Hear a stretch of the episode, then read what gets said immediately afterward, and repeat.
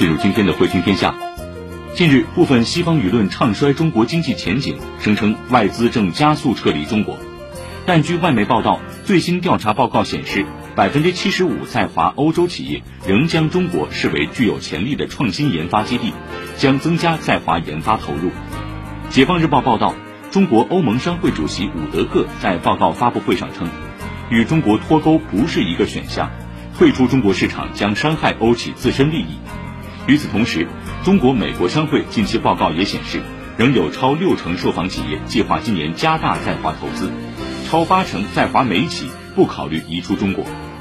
有学者指出，世界经济格局的演变并不是由地缘政治博弈决定，而是由经济规律决定的。对于大量日本、欧洲及美国企业来说，中国不仅是一个关键市场，也是一个开拓全球市场的重要基地。